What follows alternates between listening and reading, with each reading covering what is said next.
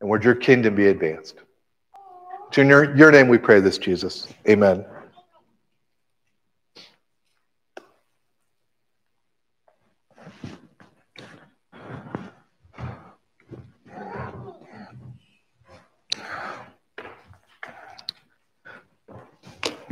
Well, good morning again. You know, as I was preparing the sermon, there it struck me that there some mysteries in life that will likely go forever unanswered. What was the greatest thing before sliced bread? If a turtle has no shell, is he homeless or naked? Um, why do they lock bathroom? Why do they lock gas station bathrooms? Are, are they afraid someone's going to clean it? I, I never figured that out. And here's one for us today. Why would Jesus tell us to pray to God that God would not lead us into temptation? Why would God lead me into temptation? I mean, I can find it on my own, thanks, right? this one trip I don't need Google Maps for. I got this. Maybe we haven't really thought about it. Perhaps we have grown so accustomed to the words and rhythms of the Lord's Prayer that this phrase that we're going to be looking at today trips over our lips without our minds being fully engaged. If so, we're going to correct that today, hopefully. For we are going to take a good, hard look at what Jesus is talking about when he says to uh, not lead us into temptation, but deliver us from, from evil. We're going to take a good, hard look because, after all, this is Jesus telling us, right? And therefore, maybe, oh, I don't know, we should get a handle on what this means. Now, one way of interpreting what Jesus is doing is what I just did an understatement. You probably caught that. If Jesus is telling us how to pray, it might be good for us to get a handle on the meaning of that. And, uh, and of course, an understatement highlights by contrast a little bit of how true or how important this statement is. I've heard guys describe a very attractive woman by saying, well, she ain't ugly, you know good understatement. Or someone might introduce a quote by Einstein. Well, this guy kind of knew what he was talking about sometimes. So, one way of interpreting this phrase, lead us not into temptation, is to view it as, as sort of a, a Semitic, that means basically ancient Jewish, or Jewish in this case, um, idiom use, utilizing an understatement. And I think that that is probably right. But it doesn't answer all the questions about this. For the text before us has two ambiguities that we need to explore to understand what Jesus is talking about. Now, for those of you who for those of you who went to IU, an ambiguity is a word or a statement that can be interpreted more than one way. Might as well have a little bit of fun here. We'll get more serious in a second. These are actual headlines uh, that people have, that newspapers and whatnot have put up, or at least the internet told me that they're actual headlines, and the internet's never wrong. Oh, how about if I turn this on? That would be helpful. There we go. Ambiguous headlines Kids make nutritious snacks. Grandmother of eight makes hole in one. Now, if you don't laugh now, but a couple seconds later, I'm just going to judge you on your mental acuity here. Milk drinkers are turning to powder. Drunk gets nine months in violin case. Queen Mary having bottom scraped. I like this one. Red tape holds up new bridge. Juvenile court to try shooting defendant. Complaints about NBA referees growing ugly. Um, all right, enough of that. I'm going to assume that these are ambiguities that are happy accidents, but sometimes an ambiguity is purposeful and intentional. I heard Mark Twain respond to a friend by saying, Thank you for sending me your new book. I will waste no time in reading it. Um, or think of this situation you're asked to give an employee reference. I was asked to give one for Abby this week. And uh, so this comes to mind you know, what do you do when you have an employee that you really can't recommend, but at the same time, you can't be too. No, that's not you. I was really nice with you. I'm just saying it brought the concept to mind when you do have an employee you can't recommend for whatever reason, but you can't be too honest about that either because these days you might get blowback, right? So what do you do? You create some ambiguity. For an employee who is habitually absent, A man like him is hard, uh, is hard to find. for a lazy worker, you would indeed be fortunate to get this person to work for you. for a dishonest employee, her true ability was deceiving. for the office drunk, every hour with him was a happy hour. for a stupid employee, I most enthusiastically recommend this candidate with no qualifications whatsoever. and again, you can read these in two ways, right? Now, here's where we start to get a little bit more into the text. Uh, the Bible has a lot of ambiguities, and I, I believe intentional ambiguities. I, I, I won't go over all of them because it would take us too far afield. Let me just give you one example. Ephesians 1, Paul prays that we, would, would know certain things in our prayers. He's praying for us to understand and grasp certain things that we need to understand in order to grow spiritually, become more like Christ. And one of those things, he says, is I pray that you would know the riches of his glorious inheritance in his saints. Now, that is an ambiguous phrase in Greek as well as in English. Does he mean the, the, that we are God's inheritance and, and he rejoices in us? That he finds joy and richness in thinking of us being his inheritance and looking for that time where we are with him. Or does it mean that, that he is our inheritance and, and it's a joyful inheritance and then we look forward to that time when we are with him? That this life is not the end, there is something we receive beyond this and it's beautiful, it's glorious, and we need prayer to understand just how wonderful it is. Well, you know, Paul, if he wanted to make clear which one it was, he was a smart guy. He was fully capable of doing that. But what I think is happening is there's a deliberate, deliberate ambiguity because those two things are both true in Scripture. And they're both the two sides of the same coin. All right. So let's come back to, um, to our text here. There are actually two ambiguities in this, in this passage. And the first centers around the word that's usually translated temptation. The Greek word is peirasmos. So sometimes it is translated as a test or a trial. God allows trials in order to refine us. And sometimes it refers to a temptation, a temptation to sin. The second part of the ambiguity turns around the phrase, deliver us from evil. And the Greek word for evil is porneia. We get the word pornography from that. But that's in English, you know, that, that's not what they meant by the term. It just meant a broad term for evil. And in fact, in the Bible, many times this is referring not to moral evil at all. It just means the problems and the trouble and the suffering that we face in life. These are the evil that comes upon us. And I think this is what had what David had in mind. For example, Psalm 23, you know, you will protect me from, from evil. I will fear no evil because you are with me. But oftentimes it also means sin or moral evil. And, uh, and so it can be a word that can be used for that as well. that's why many translations put that as temptations. Now, you will notice here then,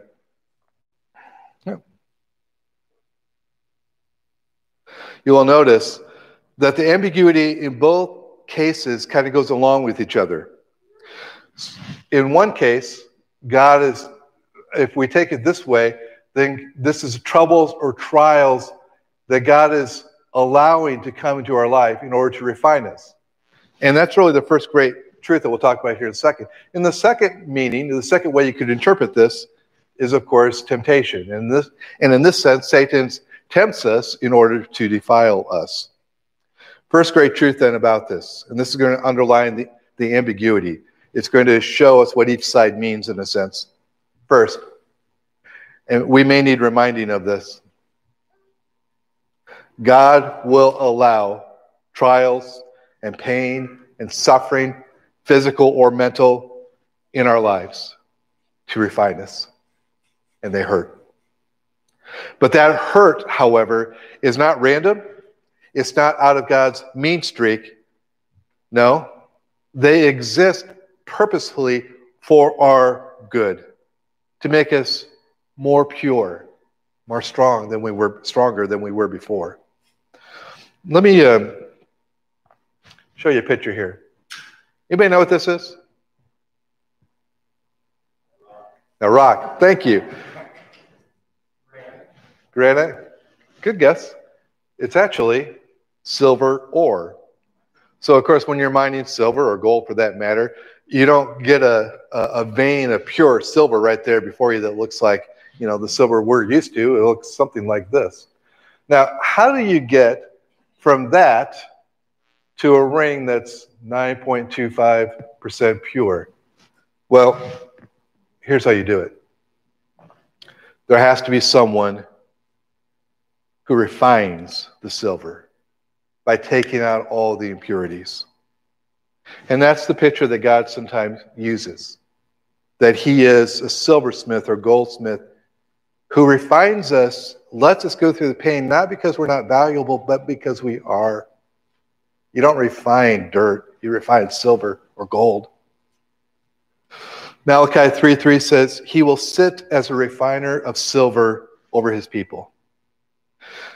This verse puzzled some women who were in a Bible study. They wondered what this statement meant about God and his ways with us. And so one of the women offered to find out about the process of refining silver and get back to the group. So she called a silversmith and made an appointment to watch him at work. She didn't explain anything about why, other than she was just curious about the process. And as she watched the silversmith, he held a piece of silver over the fire and let it heat up.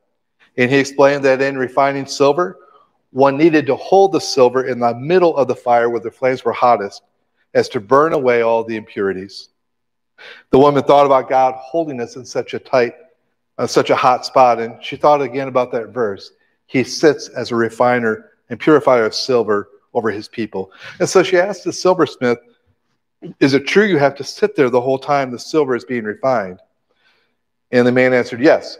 In fact, uh, he not only had to sit there, but he had to keep his eye on the silver the whole time, lest it become too hot to be destroyed. The woman was silent for a few moments, and then she asked the silversmith one last question How do you know when the silver is fully refined? And he smiled and said, Oh, well, that part's easy. It's when I see the reflection of my face in it. Yeah. And that's our calling, right? that we are called to be not just us in the sinful, impure state where there's good and bad mixed together. There's value, yes, but so many impurities, but rather become like Jesus Christ himself. The process then is something like this God allows the testing. We turn to God for help, and we find God's help in some way. It very often is involved calming the storm, as the song puts it, or sometimes calming the child, us. And in the midst of that, we understand ways that we need to be purified. And we ask God to further that process within us. After all, a trial is a terrible thing to waste. Basically, then, this prayer is asking God to protect me from trouble, or at least more trouble than I can handle. And when I do find myself in the trouble, it's asking God to deliver me from it, to calm the storm or calm me, and through this process to refine me. Now, this is the attitude of someone, a man or a woman, who knows who they are, that they are frail, that they cannot fix everything themselves, and that the pain and problems of this world can be overwhelming and result not in refinement, but something else, something worse. They understand that they're, they're like a bridge You're seeing a bridge with the posted speed limit, you know? They understand they're like a bridge with that posted weight limit, not speed limit, weight limit. And the prayer is recognizing this, asking God to either keep an overweight truck off your bridge or to increase your weight limit. So, this is the first great truth God will allow our testing, it is not a punishment. It is part of the way he purifies those he values. Now, the second part then is this that Satan brings temptations in order to defile us. And this idea is one I suspect we're pretty familiar with, but it's be good to analyze the process here a bit. Satan, from my understanding, has three primary goals in your life and in my life and three primary tools he will use to accomplish those goals in your life and my life.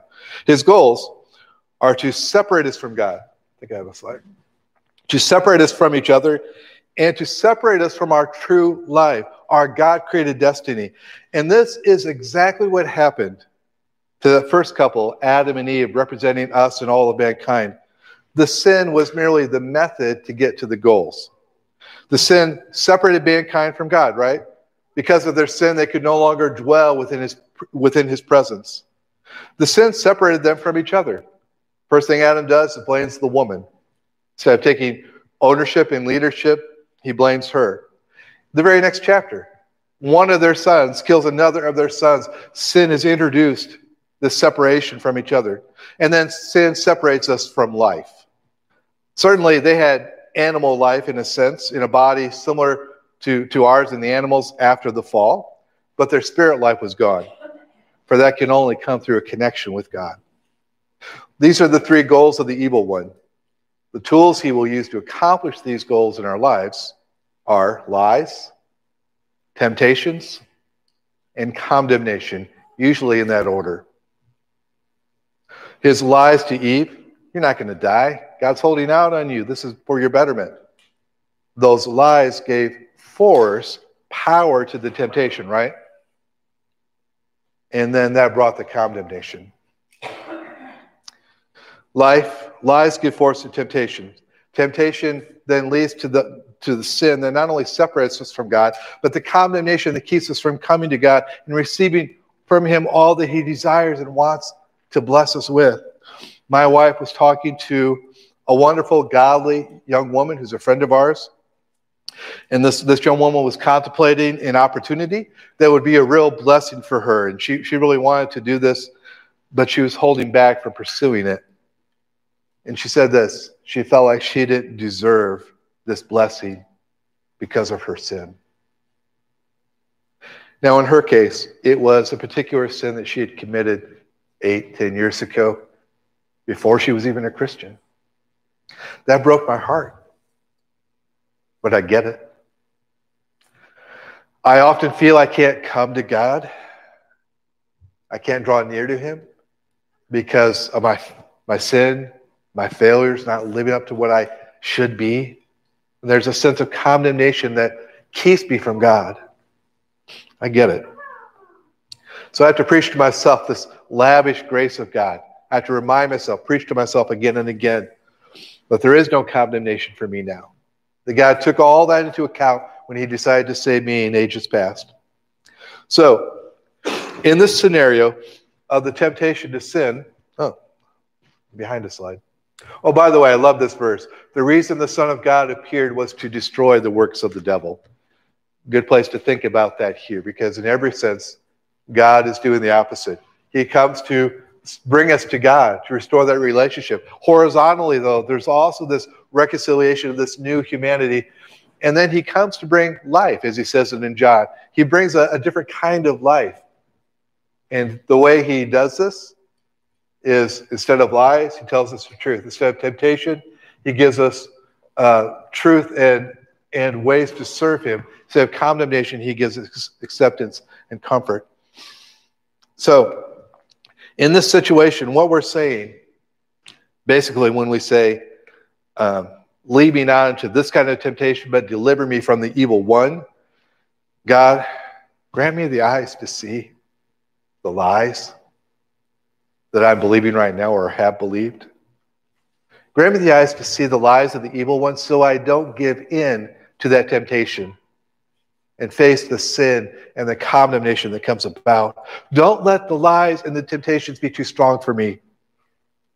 Guard him, guard me, block his work, or make me strong and wise. Rescue me from the cunning plans of this enemy of my soul. Do you pray this way? For yourself or for other people? So, these are the two ways to understand the prayers that Jesus teaches us. Keep trouble or trials far from me or when they do come, strengthen me, refine me, and keep the lies and temptations of the evil one, guard me from his plans. Now, as I said, I think this is a deliberate, deliberate ambiguity because Jesus was the wisest man who ever lived. the greatest communicator who ever lived. And if he wanted to choose only one side of the coin, he fully could have done that. But I think he deliberately phrases it in an ambiguity because we need both. The, the, the difficulties we face in our spiritual life, in our emotional life, sometimes are from the, the suffering and the pain because life is not what we want it to be. And that gap between what we want it to be and where it is can seem so huge and so painful. On the other hand, we also need protection from the evil one. It says in Ephesians 6, we are, we are in a battle against him, and we need that protection from God. Jesus is saying that there will be things that happen tomorrow, or next week, or next year that we need to be prepared for. Things in the future that have the potential to weaken us and defile us and poison us. But if some of these things are in the future, how can we be prepared? Our, our, our eyes can't pierce the veil, but God's can. And so we prepare by prayer. We ask God to help us and guide us. Prayer is the way. Prayer is the way that we receive His protection and guidance and strength and wisdom. Prayer is the way, not because God is unwilling to grant us and He has to be cajoled into this. No. Prayer is the way because the kind of prayer of the Lord's, the Lord's Prayer draws us to God. And you know, there are a lot of gifts of God that He cannot give us apart from Himself. Sometimes because they'd be like, you remember the story of King Midas? He wanted everything he touched to turn to gold. He finally got his, his wish granted, and it was great fun for about 20 minutes until he got hungry or until his daughter came in to give him a hug. And sometimes God answering our prayers apart from Him would be like that. But, but there's something else at play here. Why do we have to pray for these things? Because sometimes God can't separate the gift from the giver. We, we for example, we need wisdom. Boy, do we need wisdom. And uh, if you don't think you need wisdom, you really need wisdom uh, from God because we don't have enough our, on our own. But the problem is this God's wisdom doesn't consist of dropping thought bubbles or fortune cooking sayings from the sky, right? How does God grant wisdom? He grants it by allowing us to understand and share in communion His mind, His thoughts, His values. It's as we come to God and share His mind and draw closer to Him that we gain the wisdom. It's a, it's a gift with the giver, not something apart from Him by its very nature. All right, so let's begin to wrap this up in a few ways that we can apply this. First, I'm going to have three things here. Remember, this is, this is so great. So simple, but so great. Remember that you have a father. You are not an orphan. Jesus teaches us, and this is part of the Lord's Prayer, that we begin by acknowledging, You are my Father in heaven. You're not an orphan. Just as you had or have an earthly father, you have beyond this a heavenly father. We don't remember that sometimes. But as we pray the Lord's Prayer, it's designed to provoke in us that understanding and deepen that. Second, so actually, I have a slide for this, right? Seek his help and protection for trials and temptations, both present and future. We need to make this a part of our daily prayer because I'm will, willing to guess that for many of us, that part about give us our daily bread, our material needs, that is kind of dominating our whole prayer life. Jesus teaches us, though, that we do have physical material needs. We can ask God for it, He cares.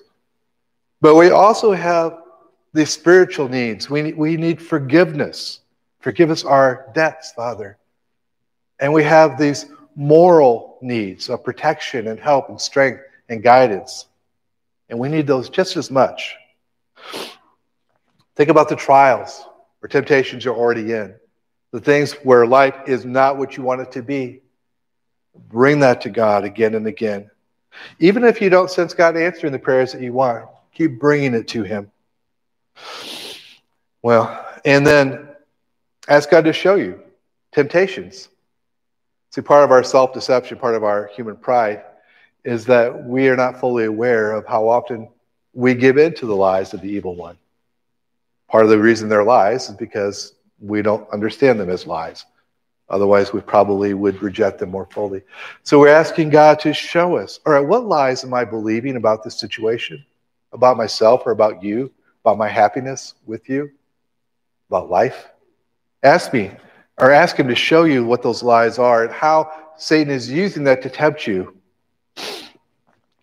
Ask God to protect you from trials and temptations in the future, something maybe you don't know anything about right now. Right? In, in uh, Ephesians 6, our warfare is not against people. We need reminders of that, especially in an election year, right? It's not against flesh and blood. Our warfare is against the enemy, the spirit realms. And the thing is, we do not have direct access to that. We have access through God's Spirit to what we need to know if we seek it. Finally, make this part, make this kind of prayer part of a pattern or a template of our prayer life to the Father. Now, remember, it's good to repeat the Lord's Prayer because it reminds us uh, of, this great uh, teaching of Jesus, but it's designed not to be repeated in our prayer life. It's designed to be a template that we fill out. What are my daily needs that I need today? And what areas do I need to say to God, okay, and this, I'm struggling with this, but God, I want to give, I want your will to be done here and not mine. I want your name to be lifted up and not my image. I want your kingdom to come and not my agenda.